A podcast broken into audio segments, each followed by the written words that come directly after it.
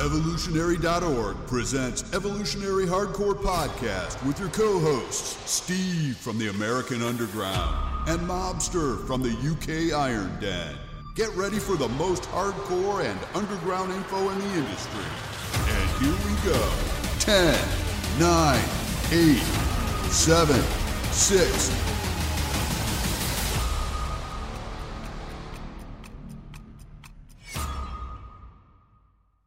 evolutionary.org hardcore. Episode 161 steve schmee here in the mobster. How's it going man?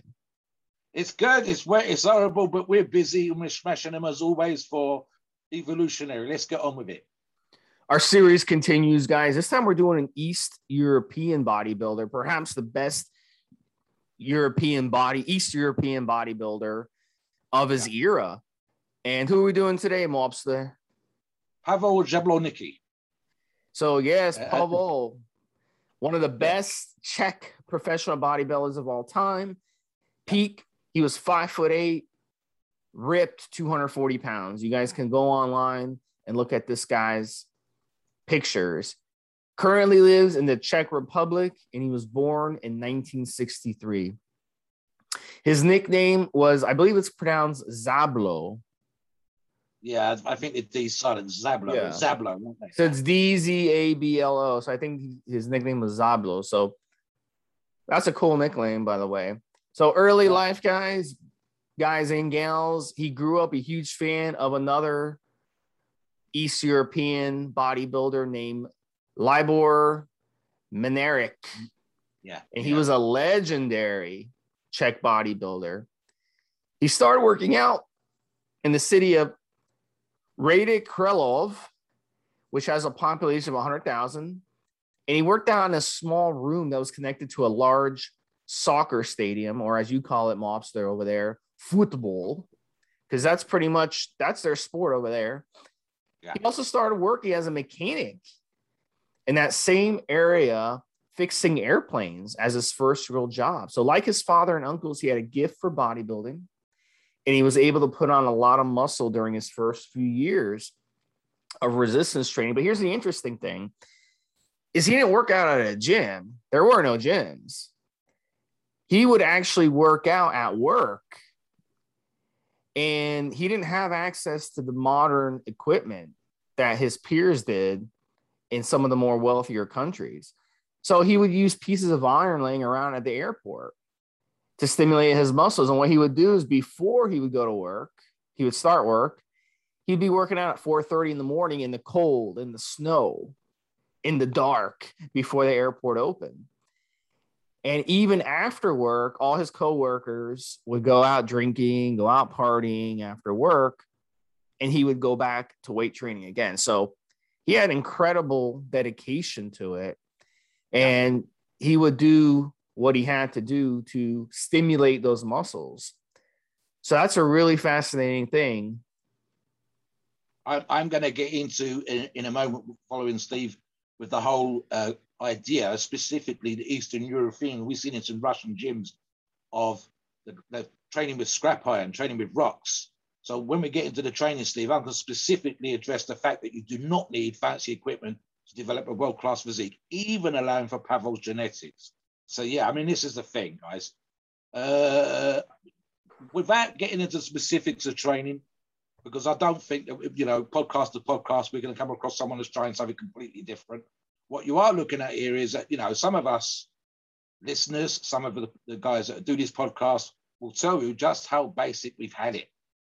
I mean, my first pieces of training equipment in the house was a flat bench, a bar, and 90 kilograms, 198 pound of weight and that was it. There was no dumbbells, nothing. I think I might have ended up with a pair of what they used to call iron boots. This guy, and you can find his videos on YouTube, was training with essentially scrap iron. So there are videos on YouTube where you'll see these Russian gyms, and they're in parks, and everything kind of painted blue or, or one color or whatever else. You can see it's all welded together. The the barbells are chained to the bench so they don't get stolen, and there are videos where there's there's whole crews, men and women. You can see that maybe a couple of them do gymnastics or something like that, and they're having crazy workouts on what is it says scrap iron welded together pieces of metal, chains, and and wheels. You've got other ones, I think, was uh, Africans training on the dirt floor, Brazilians as well, and, and, another one.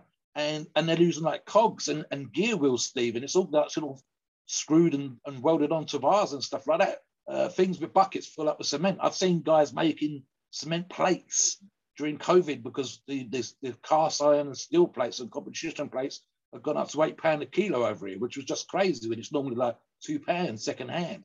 So it, it proves 100%, especially when it comes to maintaining muscle for your average guy with normal kind of genetics, but even just for a foundation for everybody, that you do not need chrome and fern and hammer strength and pendulum squat machines and whatever else. Steve and I would tell you this 100% right. Every single one of those. If we win the lotto tomorrow, trust me, my gym's probably going to be twice the size, four times the amount of equipment. And there will be some fancy shit in there.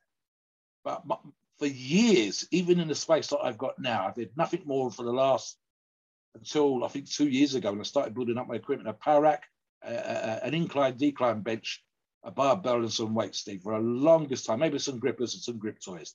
That was it. There was no machines in there. And, and I was, I was, that's when I was winning my competitions. I came here and the last big competition, 2012, with the most basic of equipment, Steve.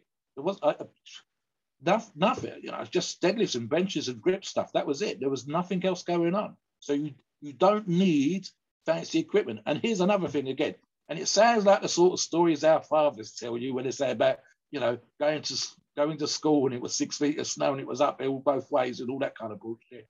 But this guy was training and getting his shit done at half past four in the morning, and after the guys had gone home, an hour before work. So starting work at half five, training at half four. Bill Pearl, legendary for training at four or five o'clock in the morning. Sergio Oliva doing a 10 hour shift at the steel mill and then doing a three hour work workout with high volume and, and crazy, crazy stuff. And something else I touched on with Steve as well. This is the thing, um, working in the aircraft industry is surprisingly hard now. You need to be highly qualified. The uh, technical stuff is especially, but the number one thing that they're crazy on is health and safety. They cut, they count the nuts and bolts out. They count the nuts and bolts when they put them back in. So as a young man, because he was in his teens when he was doing this stuff, he was lucky to get a job where he was. It's highly paid, especially now. And uh, in, in a city of only 100,000, it's, it's a very, very good job to have. So, you know, not all bodybuilders doing crappy jobs, working in subways and whatever else, or working in gyms. He had none of that stuff. A good job, a hard job, a technical job, and then doing this workouts before and after. One of the great advantages, which Steve's already touched on, is the genetics. 100% of genetics in here. When you've got your dad and your uncles have got good physiques just from whatever they're doing, he does have that advantage. But really, for the rest of the stuff that he was doing, there was no great advantage there. If he'd lived perhaps in Russia and maybe been recognized as an athlete, perhaps it would have been better, but not so much in the Czech Republic. Anyway, back to you, Steve. So Pavel started in 1987, racking up wins, early 20s. He won championship of Czechoslovakia, championship of Europe, world championship under 90 kilos, 98, 1998, 1988, I'm sorry, he again won the world championship, but he competed in the heavyweight division. So he that was a harder one for him to win. He would go on to compete until 2006 into his 40s. So Mr. Olympia finishes. The highest placing he had was 11th place, which is extremely impressive. 1989, he got 16th place. In 91, he did not place. 95, he got 16th. 99, he got 14th. 2001 19th and 2004 was the highest was when he got the 11th. Some of his biggest wins over the course of 20 years. 1987, he won the IFBB European Amateur Championship and he won the World Amateur Championships. The next year, he won again the World Amateur Championships in the heavyweight division. 1999, the, the uh, Toronto Pro. 2003, the Grand Prix of Hungary and in the 04, he won the Hungarian Pro Invitational. So he's got some major wins under his belt, six, and he's got some top tier Mr. Olympia finishes. So anytime you're even up there and you're you place, that is impressive. And 11th place, that's that's incredible. So he you know, he he was a, definitely a steady bodybuilder, and he's definitely have a lot to show for himself. So you guys can go on to social media. He's got an Instagram page. Not many followers on there. He doesn't have much on there. No. I just checked it again this morning. It's mostly pictures of himself, you know, him training in a gym, stuff like that. Um, but you can tell from his pictures, my gosh, ripped. I mean, as low as three, four percent body fat at his peak. Yeah. And he also has a offer to coach, and you can check out his website, which is paveljablonski.com. And then he also has investments over in East Europe as well in some gyms.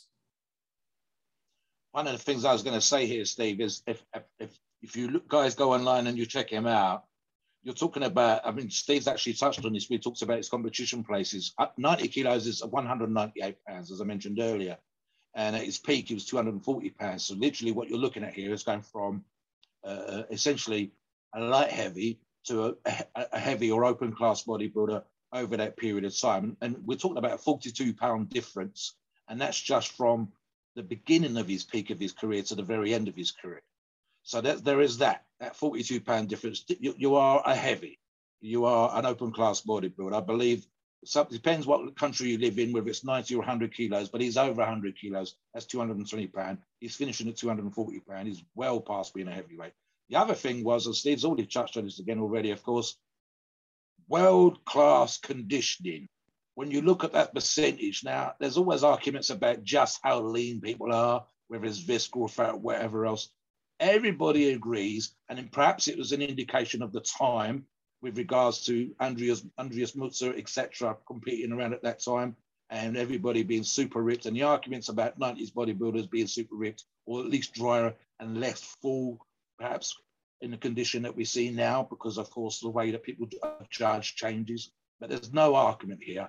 Everybody that's done a comment or a YouTube video or a magazine article or anything online says Javo was ripped. Pavel was ripped. He, he was in condition. Now, of course, what you end up doing is putting him up against other guys that are world class that are also in condition. But something Steve's mentioned in other podcasts before also holds here again. You are top 20 in the fucking world. And everybody's saying that you've got great condition. That's pretty much a good place to be. Now, obviously, the only thing that's going to go against him is perhaps not quite the right shape, not quite the right look, not quite the winning physique that's going to place you on the Olympia stage. But in Eastern Europe, he was kicking ass. He was kicking ass in his early 20s. He was kicking ass in his 30s. He was kicking ass almost up until his 40s. Uh, so it's, it's certainly in his country, el numero uno in Eastern Europe, right up there, top three all the time. And even on the tours, this is something we've touched on before, where holding your condition, or even better, becoming more conditioned as you do a tour shows you. And one of the things that's not actually clear here, Steve, is you look at some of these things and you go, oh, it, such and such a competition he didn't win. He was quite often second or third in those competitions. And again, that's that's really really good. You look at the guys now; it's very very difficult. And even even back in the 2000s, 2010s, when the tours were still taking place, very few people over the years that the tours did take place were able to hold their condition or improve their condition during the tour. So that's a very good indication of the high quality that he had as a bodybuilder. As I said, it's just one of those things we didn't quite have the right shape or the right aesthetics to be Mr. Olympia. But pretty much, I mean, now, I, I, one of the things I did for the pre-show research, he, he did a uh, posing on stage. He would have been, let me think now, three years ago. So he'd have been 55 on stage with a physique that many of us, myself included, would be quite proud of. Shirt off, on stage, flexing, still getting the cheers, etc. And then he does a piece to the audience. Unfortunately, in Czechoslovakian, so I can't tell you what he said. And unfortunately, some of his other interviews are like that, which is a damn shame. There's not a lot of English interviews or English written interviews out there to, to, so we can find out even more about him, find out what how his mindset was, and find out how you know how he got into in, into being that kind of shape. So obviously, what we're doing here is going to be based on our guesswork and whatever else. But regardless, when you've got peers, when you've got reviews, when you've got you know throwback videos, etc., etc., everybody says this guy was lean, he was in shape. There's no denying it. No one's putting a knock on him. Back to you, Steve. So I'll get into the diet a little bit. Mobster, um, you can tell us about his training and also some fun facts about him. But I'll mention one of the fun facts right now is that even when he visits America, he he doesn't eat hamburgers. That's like the big thing with Americans is hamburgers. Mm. You go, you know, McDonald's or Burger King, whatever we have here. I know Burger King is actually based over there on your side of the ocean, Mobster, but you know, we have a lot of fast food establishments. That's a big thing is, is burgers. So he won't even eat a burger when he visits America because he says he doesn't want to eat the bread. So he's so strict about his diet. Even to this day, as a retired bodybuilder, he doesn't consume anything unhealthy. So he's had discipline ever since he was a teenager. And I tell, you know, parents all the time, I work with a lot of clients, you know, they, they're, you know, their dads, their moms, whatever. And you know, I tell them this. I say you have to teach your kids about nutrition from when they're young because if you teach it when they're young, when they get older, they'll understand. When I was a teenager, I was involved in a lot of sports. I knew if I ate shitty, if I ate ice cream, if I ate drink soda, drank that crap, I'd feel like crap. And then after school, when we'd have practice or we'd have a game, I knew my performance would not be good. So I understood to avoid that crappy food from a young age. I had to learn this stuff on my own. But also, my parents didn't feed me restaurant food. My parents didn't feed me fast food very often. We would eat it once in a while, but it wasn't an, an everyday thing. So I was lucky in that regard. But a lot of people, they're not. So if you're a parent and you're always, you know, you've got your job and you've got this, you got that, and you're like, I don't have time to cook a healthy meal at home. I'd rather just go get fast food every day. You're teaching your kids yeah. that, and they'll take that into adulthood. So in his situation, as a teenager, he was disciplined because he knew he had to be disciplined. He knew he had to consume muscle building foods and he had to avoid crap foods. Otherwise, he would gain a lot of fat. So he knew that. Now, as an adult, look what it translates. So, Mobster, tell us a little bit more about that and training and some more fast, fast facts about him. Right. So number one, guys, there was no food prep back in those days. And if you've got the disposable income to do a gear cycle, you've probably got the disposable income, I would hope you have. And in fact, I'd probably put the food first anyway to get food prep. If you're that damn lazy that you can't be bothered to pre-prepare food for a week, two hours on a Sunday afternoon, for example, get up early or in the morning perhaps, before you go out and enjoy some family time, or just chill out with your buddies or whatever else. Get up and cook some chicken breast, get up and cook some bags of rice get the stuff done. There's no excuse. It's, it's just bullshit. And then there's a million videos on YouTube, five minute videos how to cook the perfect egg. How, you know, uh, so that, that guys are doing the. I know guys online, grip, grip competitors of mine back in the day that smoke their own pork. So come on, don't talk to me about you can't do this. You've got the time. You really have got the time. And, and honestly, you can do crazy things in terms of like 20 chicken breasts or whatever else in 20 minutes and then go off and do something else right now and come back and it's done. So that's horseshit. Again, he, didn't have food prep back in the day. So that's bullshit again, right? And then, of course, the classic one, which we see on the forums, and it drives me crazy, and I think even Steve would agree with this, is the guys that can't eat veggies. But that's because mummy and daddy didn't smack you upside the head and make you eat your veggies. And now you're asking about veggie powders and you can't do this and you can't. Yes, you fucking can. So stop, stop with the bullshit. Here's a guy. I, I'd even tell Pavel, man, go to a burger joint if there's nothing else and throw the bun away scrape the sauce off, just have the lettuce and the tomato and, and, and the burgers, if there's nothing else. But there are a million choices in the States, especially, and we've got the same things over here. We've got some amazing burger places over here, but it's a treat. You won't find me at McDonald's unless the fucking sky's falling down. Burger King, maybe.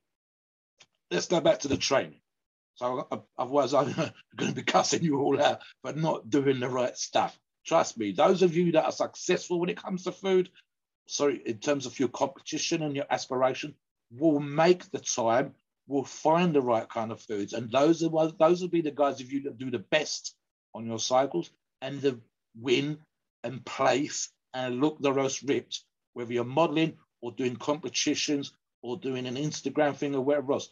The ones of you that eat shit and want to know where you don't get the best results, look to your brothers, look to your sisters. The ones that do are the ones that are kicking ass. Let's do. Let's go back to the training. Right. So there's a couple of things here in the training, which I've touched upon one on already. You don't need fancy equipment. He proved you don't need fancy equipment, and you guys can find decent physiques in those Brazilian and African videos, and some world-class athletes, I said with gymnastics, parkour, etc., and some of those Russian videos I mentioned earlier on. I know from really, really going back in the history of the Iron Game, guys that were lifting rocks and tree trunks and train axles and all this kind of stuff. And they built physiques, certainly strength, that even now would be seriously, seriously considered strong and competitive, etc. As far as the training, and Steve touches on this in both the article, and I did the same with my pre-show research. We, in a previous podcast, which will be going live soon, both the same athletes, or the, both the athletes had the same thing, which is they don't do the same exercises or the same routine every time they hit the gym. Steve uses the example for biceps. It doesn't matter whether it's biceps or some big girls. And Pavel said the same thing. It essentially was he doesn't do the same thing for biceps every time. Now, as an older athlete who's still got a great physique, who's never really had any serious problems, both from, from, from his PED use or from his training in terms of injuries, uh, torn muscles, dodgy joints, whatever else, then that could be some part of that's down to genetics, but part of that's down to rotating exercises and not doing the same routine, but maybe doing six routines for biceps. But every time you do biceps, it's one of the six. It's not the same as it was last time. And that way you're hitting the angles, you're not pounding on the joints, you're not smashing the, the, the connective tissue, you're giving your body a chance or that kind of a chance to recover.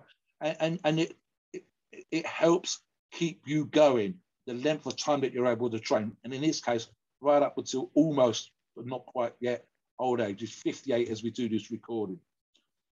It says here, trains every day and does that whether he's at home, working out in the gym that he owns, or traveling, doing whatever. He tries to do something gym wise, training wise, health wise every single day. Now, I, Steve and I, again, we touched on this in previous podcasts and talk about ourselves as well. We don't train with weights every single day, but we try to do something every day that helps with our overall progress, whether that's going out and getting some steps, whether that's doing some stretching, whether that's doing some hot yoga for Steve, with, as well as the other stuff. So there's something that we're doing every day, and this is what Pavel's doing as well. That's keeping him fit, keeping him in shape, keeping him looking, as many of you might think, as a good older man. That, that's pretty much useful. Something we, Steve and I have touched on before. And in fact, I talked to Steve about this in the pre-show. I, I, I, is the mental aspect of training. And I spoke to an athlete yesterday who does uh, time 10Ks on bikes, this kind of thing, 10 miles, and they're averaging 27 miles an hour. And they stay in this zone. It's like 90% of their max for the whole time that they're riding the bike. And I was talking about the mental aspect. And Pavel says about being slightly narcissistic, there has to be something that drives you as an athlete. Now, whether that's your physical look, the narcissism, or whether it's an aspiration to be something different from everybody else, which is egotistical, of course, but or just a mental drive to be successful in a chosen field, whether it's a great chess player or, of course, we're dealing with here as a great bodybuilder. And obviously, Pavel was able to succeed, being the, probably the best of his time Czech bodybuilder, and certainly a world class athlete in terms of the top 20 in the world, as we touched on already, top, top 16 for sure. There needs to be something about you as a person that drives you to get to the gym at half past four in the morning and train on crap and scrap iron and whatever else and not go drinking with your buddies when you're as he was at the time in his teens and become a world-class athlete now even if you guys don't have an aspiration to be a world-class athlete you need to understand sometimes you can learn from guys like this you can learn from a great chess player a great pool player a great snooker player you can learn what they did to make themselves as good as they got at that thing. It might even be writing, it might be an actor, there might be something out there that you can learn. Pavel, and this is what we try to do with this podcast, Pavel was saying what drove him, what made him do these things. Now, whether that's the family stuff, whether it's genetics, whether it's just a young man's thing, whether it's just wanting to kick people's ass, whether it's just wanting to stand on stage and have people cheer, needs to be something about you. And it's really, that's probably one of the things that I focus on more sometimes online and, and in my own coaching uh, with, with regards to the mental side of things than I do necessarily the information that's there, there for you nutritionally or training or whatever else. I like to get the, you to do the best you can with what's available to you to get you to become the best you. But I need to find out when I'm doing this stuff. In fact, I need to get you to find out what it is that drives you. And here's where Pavel said that his thing was saying, for example, that he was never voted by anybody except himself. Nobody was out there. He had his own back. He drove himself. He wanted to be the guy that did these things. So he's, he's not mentioning, we know this from other athletes, family. He's not saying uncles and dads who had great physiques for telling him to go out and do this stuff. He was doing it for himself. He wasn't doing it to, for his peer approval because otherwise he'd have gone out and have a drink with his buddies after work. He was doing this stuff, getting to where he got to, purely and simply because he fucking damn well wanted to and had a solid ass determination to it. Sometimes, and Steve, again, you Steve, you work you work with younger athletes. There must come a time where you say to yourself, how how does this person stand out beyond the physical? It has to be the mental. And it's all, there's almost an argument sometimes, I believe, where the person's a little tiny bit fucked up in the head. And they kind of have to be, whether it's being selfish or narcissistic or whatever, in order for them to be above and beyond everybody else who's got the same kind of level of genetics. You have to have something about yourself, a drive or determination or certain mental aspect, uh, even as a young athlete, that takes you above and beyond your peers because there's a million distractions with the internet and, and drinking and socializing and all those kind of things. But no, you decide not to do those things and carry on doing the grind. Back to you. You have to love it for sure when you're young, yeah. and um, you can't have a situation because I worked as a high school coach and a judge as well. There's always those kids. They've got the helicopter parents, mm. and those are the parents. They show up with them. They're always watching them. Blah blah blah. They're on top of them you can tell the parents are pushing them to do it. Yeah. And they don't really want to do it because their parents are pushing them to do it. It's not so it's not them wanting to do it. So you could tell it's like, eh, they don't really want to be there type of situation. We see that all the time. I'm sure any profession that you guys work in, you've got coworkers who don't want to be there but they're just there because they have no choice but to be there. But they're miserable. So those are the people that don't get the most out of it. You've got to you've got to have that love to do it because it's hard. There's bad days when it comes to weight training. I've gotten in my car to drive to the gym and i've been like man i just i'm tired today. Had a bad day. I don't feel like going. But when i get there that switch turns on and that's always there for for me to tap into. Some, something that steve and i touched on in the pre-show and i said i'd heard this particular phrase used and it seems appropriate. And so again it's one of these things that guys i hope that a lot of you applies to. If you're rich uncomfortable yeah you're, you're just it's it's pretty much a given that you're never going to become a world-class athlete. And I, I, don't mean you know you could have you know great food, living on a farm or whatever else, but there needs to be some sort of hunger. There needs to be something missing. And those guys that are sorted, and mummy and daddy got loads of money and they give them loads of money and they live in a luxurious house and, and you get given a Mercedes when you're 16, 17, 18. It's very rare for that person to become a world-class athlete, to, to do really, really well for themselves, even becomes perhaps rich later on themselves. There needs to be something there to drive them. So whether it's coming from, for example, an Afro-Caribbean, Afro-American background, and considering perhaps that you're poor and whatever else, and your drive to succeed because you can box, because you can fight, because you can do MMA, basketball, pro ball, whatever else.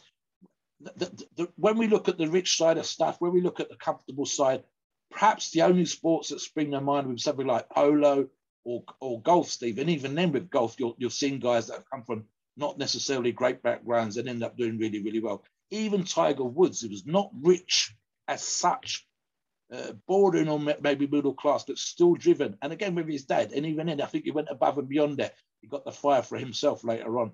So there's a there's a certain element here, and I think Pavel's a really, really good example of this. Has proven to himself, and in fact, I'll touch on the latter part of it, which again you can look in the article for this, guys, where Steve says coming from Pavel, that when you're 50 years of age, the wheels typically fall off as a bodybuilder. And what he means by that is you just no longer find your body responding in quite the way that it used to when you was younger.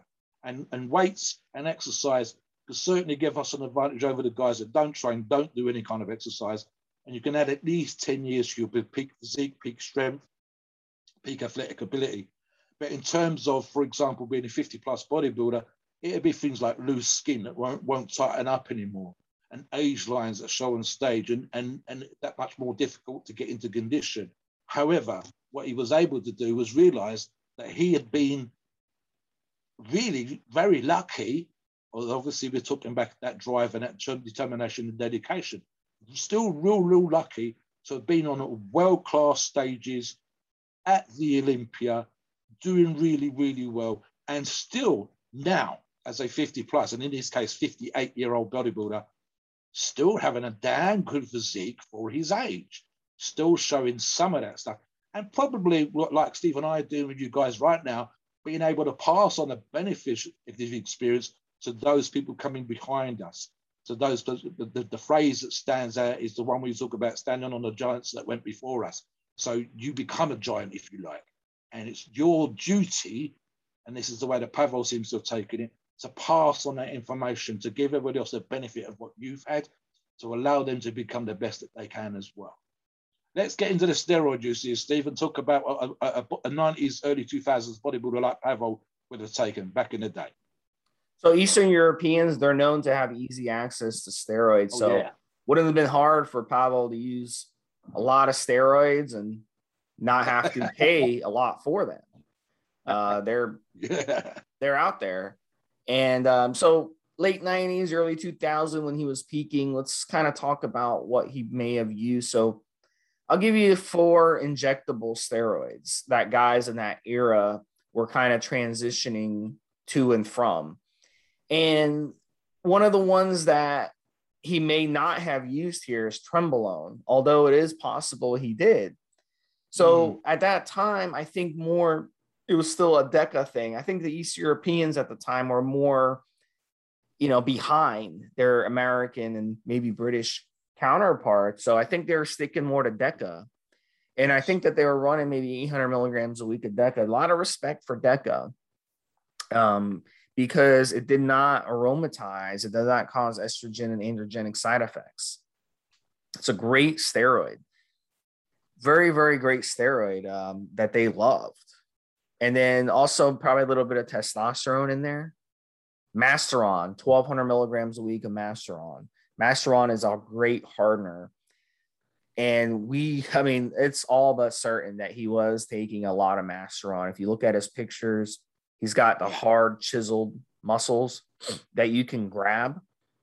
If you can grab something hard off of a person, you know they're that's rocks. Their muscles are like rocks. So I think Masteron for sure is something that he would have messed with.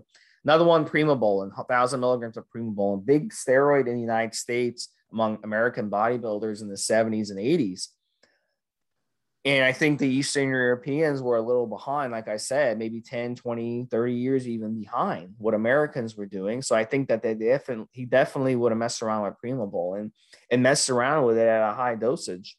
Primobolan's a great steroid for someone like him who wanted a chiseled physique, who didn't want the water retention. Notice these four injectables, the only one that's going to give you water retention at any amount that's big is testosterone. And with the testosterone, he wasn't running very much 400 milligrams, which is less than what a typical gym rat um, in the United States runs at a franchise gym. If you run into a, you know, go to a franchise gym, what are the guys using? Probably running 500, 600 milligrams of testosterone a week. So he was using even less than that. So he depended on these other compounds, the Masteron, which is a hardener, the Primobolan, which is a dry, it's a DHT derivative, and the Decadurabolin, which aromatizes about fourth or a fifth less than testosterone does. So Decadurabolin is testosterone without the atom, the 19 atom. So it's pretty much testosterone without the androgenic and estrogenic side effects that testosterone gives gives you, as well as the DHT side effects as testosterone gives you. But he wasn't really worried about the androgenic or the DHT side effects. These guys were worried about the estrogenic side effects. Was if you go on stage with any sort of water retention or any type of bloat, bloat, you're, you're done for. So Mobster's going to kind of get into what he could have ran as an oral, what he could have ran with the other compounds, and why. Yeah. I was going to say, Steve, it's interesting. There was a couple of things that occurred to me. One was the uh, accessibility in Eastern Europe.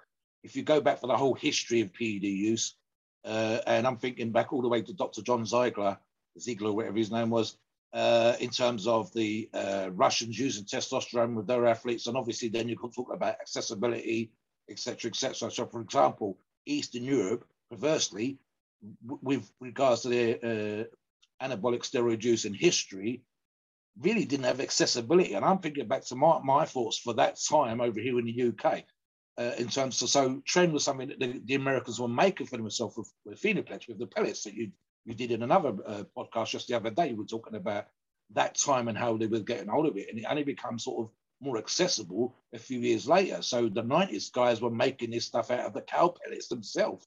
The Russians, the Eastern Europeans were not. So accessibility was a bit different. Something else, which very quickly I'll touch on as well.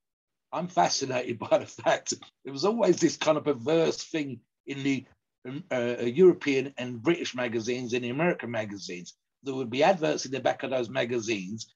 For example, in the American magazines, Eastern European secret steroid use. And you could buy a pamphlet or someone guy would send you a letter. The idea that being in Eastern Europe and the UK and, and on, on the other side of the Atlantic, we were doing something different that you needed to know about. And in the British and the European magazines, there'll be an advert telling you the secrets of the West Coast Americans. So it was always kind of slightly comical that because we were three, four, five thousand miles apart, we thought the other side had more secret stuff than we did. And in reality, now especially, we have accessibility to pretty much everything there is on both sides of the pond. And information, of course, with the internet is worldwide. But that wasn't the case when Pavel was at his peak. So it would have been that sort of stuff again. There's also an argument with Pavel and this is something we talked about when we talked about PED use of pros, working with what you have, but also working with your physique. And again, look at what Steve said already in terms of those drugs and whether you would have a water retention. Not when you're looking like you're two to three percent body fat on stage, not when your reputation was built on being ripped. So that's that's what we're looking at here. He could have used other drugs, but would they have had the same effect, or would they have worked with his physique? So I'll talk about orals. Say, for example, 100 milligrams a day of Winstrol. Only potential issue is looking out for, but you know, dryness of joints, etc. And again, I don't think that applies to Pavel because we've not really seen any great injuries or tweaks or anything like that he had. So these are the drugs that we would have think we think would have worked well with his physique and based on the injury level, his condition on stage, and so on. Back in the day, and it seems almost comical now, and I say comical, it would be perfectly nice level. In fact, I'd prefer slightly less for your average Joe, but this would have been a tiny amount for a professional bodybuilder. And of course, nowadays you'd see 20, 30, even 40 IUs. But back in the day, for his physique, six IUs of growth, perfectly. I mean, for that at that level, Steve, and again with his conditioning and, and combined with the other drugs, if his diet's on point, he shouldn't get much water retention. It's probably working with his physique so there might have been bodybuilders that or of his time that used a little bit more.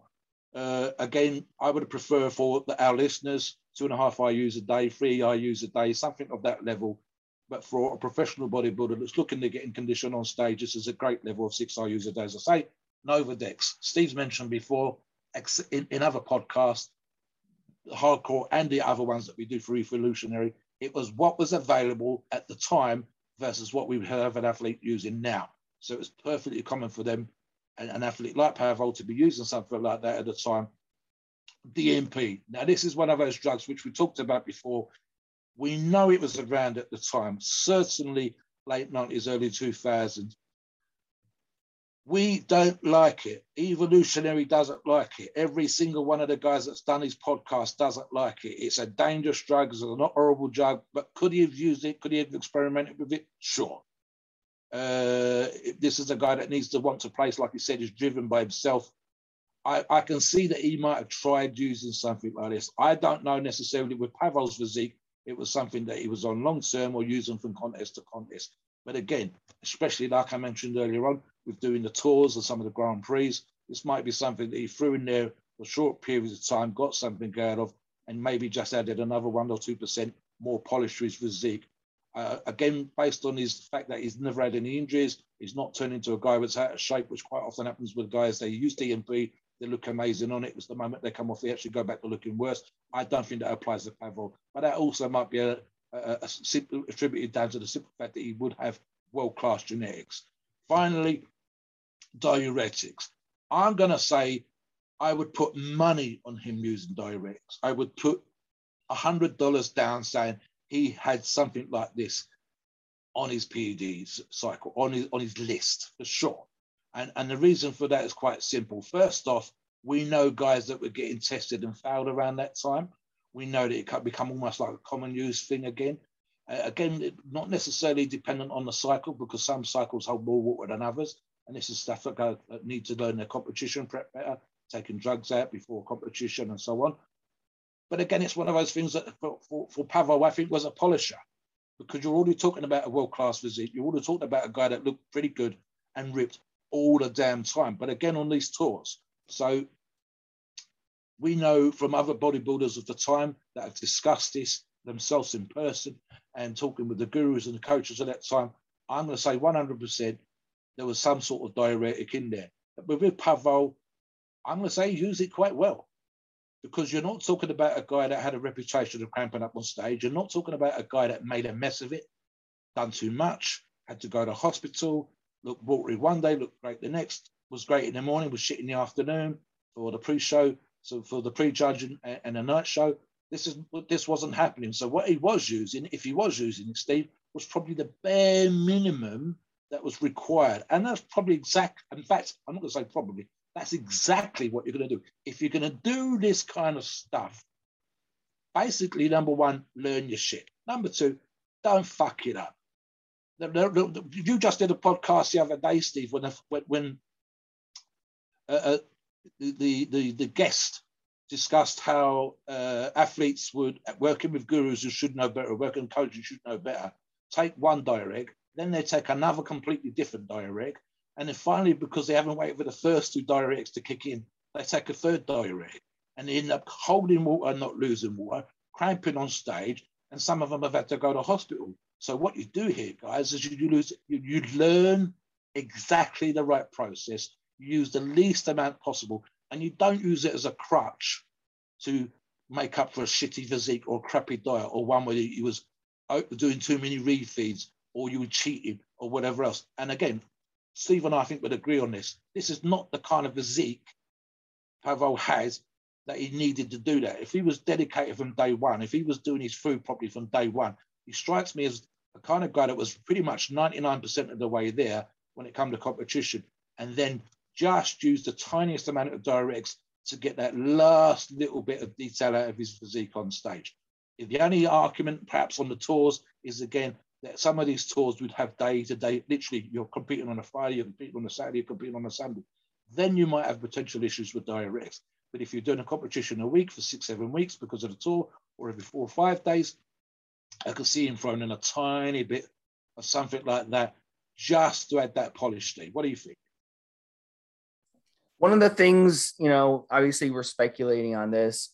One of the things hmm. too, I wanted to kind of add to what you were saying, Mobster, and add to that point was I think if you look at his steroid cycle compared to the other guys we've done, you can tell he's run he runs less less amounts, and I think that has a lot to do with just the East European. I think if he had run done that chemical war- warfare thing where he had run as much steroid as some of his peers when he got 11th place at Mr. Olympia, I think if he had run Trenbolone, if he had run higher dosage of HGH, if he had run the insulin, if he had run more, more, more, more, yeah, I think he could have gotten a higher placing. But I think that it's just one of those things where he came from, you know, a poor country and he couldn't afford to run 15, 20 IUs of HGH a day. Yeah, he yeah. couldn't afford yeah. to run three, four grams of steroids. No big sponsors here. So I mean, I think he had to stick to some. He couldn't run, you know. Um, he had to stick to a thousand milligrams of pre, Primobolan alone was a lot of money for him. Masteron too is an expensive steroid, so he had to run Decadurabolin because it's a cheap steroid. He had to run Winstrol because it's a cheaper steroid. Anavar would have been too expensive. Lots of HGH would have been too expensive. I think he couldn't run a lot of Primobolan for a long period of time. So he had a, a financial disadvantage over his peers. And I think that that, you know. I am going to agree 100% there, Steve, because I don't remember him having a particularly big sponsor at the time. In fact, I, I couldn't tell you what sponsor he had. So he doesn't, he certainly wasn't a MuscleTech employed athlete. Uh, I think Steve is correct. I mean, if you talk had he, for example, had access to tren, it's going to come from the US into Eastern Europe for him to get hold of it. I'm, I'm old enough to remember uh, uh Iranian Pakistani uh, test enanthate. And this was a real deal, and the Russian stuff was a real deal, and so on and so forth. But we won't get American drugs into the UK, and if we did, they were expensive. So there's that. And again, we're not talking about a guy that was at the higher end of the earnings. There was no Jay Cutler or, or, or anybody else where he had uh, you know 20 sponsors or whatever else. And if he did, we'd be talking about low levels of funds, whatever else. So we're not talking about a guy that was able to spend ten thousand dollars on a cycle, that he had that kind of level of income from the sport, and so on and so forth.